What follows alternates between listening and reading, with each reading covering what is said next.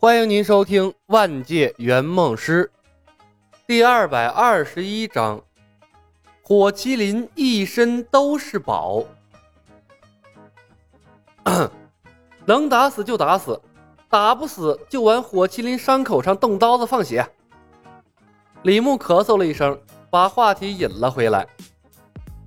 每人带两条胳膊，最好能保证有一半的胳膊淋上麒麟血。咱们呢？争取多造几条胳膊出来。步惊云点头。雄霸已死，如今他全身心都放在了孔慈身上，暴力的性格减少了许多，倒也没坚持必须打死火麒麟了。聂风、步惊云、剑尘、我师妹和明月姑娘明日进凌云窟。楚楚、孔慈师兄，你们留守。李牧安排道。风云世界最有爱、最讲义气的团队被李牧整合在了一起，那是前所未有的强大。而且呀，现在是全员满血，再也不是带着残兵败将打天下的时代了。师弟，我吃了血菩提，功力大增，应该可以帮上忙了。左庭自告奋勇。这些日子。李牧和冯公子大闹江湖的消息不断的传来，听得左庭兴奋不已。他本就是习武之人，如今又有了内力，好不容易穿越一趟，当然想四处闯荡一番了。不然，接了麒麟臂回去，总感觉呀跟打酱油似的，特别亏。师兄，你实力不足，一旦出危险就不好了。李牧笑看了左庭一眼，等你换上麒麟臂，有你闯荡江湖的机会。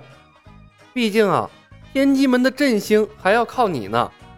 再者说了，楚楚和孔慈不懂武功，需要你在外面保护他们呢。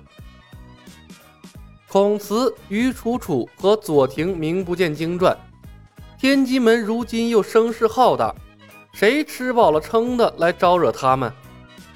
李牧如此说呀。不过是给左庭一个说辞罢了。呃，好吧。左庭讪讪的一笑，不再坚持。聂风、步惊云、剑尘面面相觑，同时看向了对面的冯公子。一时间，三个人的脸色都不太好看。聂风咳嗽了一声：“ 呃，李兄，既然左师兄留守。”我觉得冯姑娘也不用去了，咱们打火麒麟，我觉得咱们几个人足够了。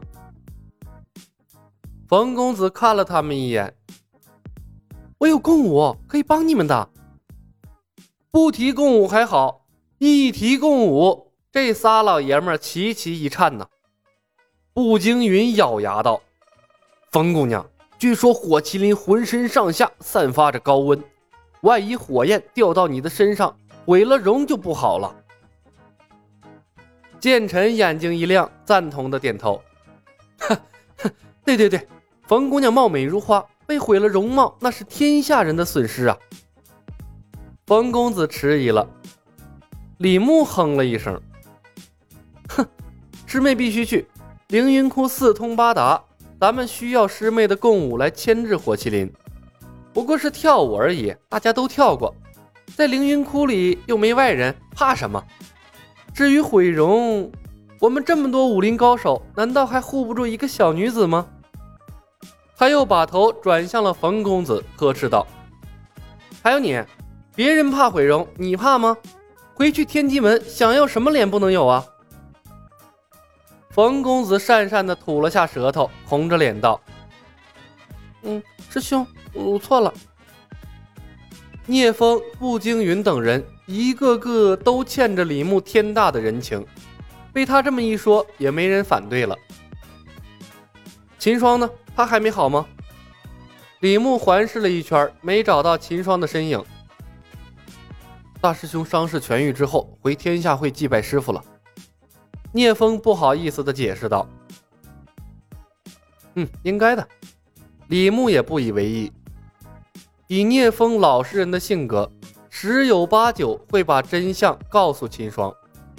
秦霜并没有经历兄弟分裂之苦，雄霸在他的心中仍是可敬可爱的师傅形象。他的离开并不意外。秦霜的性格和聂风类似，他为雄霸报仇的几率不大，所以呀，李牧也并不担心。李牧又问：“赛华佗呢？”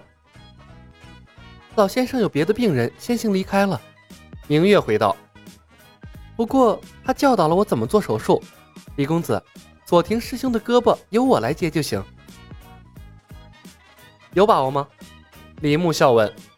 明月自信的回道：“我全程观摩了赛华佗接胳膊的过程，后来又专程用兔子练习接肢。”都愈合的挺好，绝对没问题。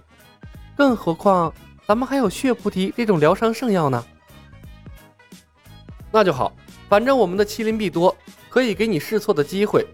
实在不成，再把赛华佗找来。左庭脸色微变，他忽然感觉那早已愈合的胳膊又开始隐隐作痛了。当晚。李牧和冯公子各自服下了血菩提，血菩提功效强大，又没什么副作用。他们修炼出来的内力，在血菩提的帮助下，陡然提升了起来。李牧头一次感觉到了内力在丹田里鼓鼓囊囊的感觉，这是单纯属于他的内力，不是借来的。用聂风的标准来衡量。血菩提提升的内力的量啊，差不多相当于五到七年的苦修。可不要小瞧这五到七年，那可是以聂风的标准来衡量的。聂风加入天下会，习练风神腿到成为一流高手，也不过才练了十多年的时间。也就是说，李牧现在体内存储的真气量。差不多相当于半个聂风了。这要是放到笑傲江湖的世界里，怎么说也是冲虚那个级别的高手了。不用自己修炼得来的内力啊，就是爽。李牧美美的，颇有成就感。本集已经播讲完毕，感谢您的收听。喜欢的朋友们点点关注，点点订阅呗，谢谢了。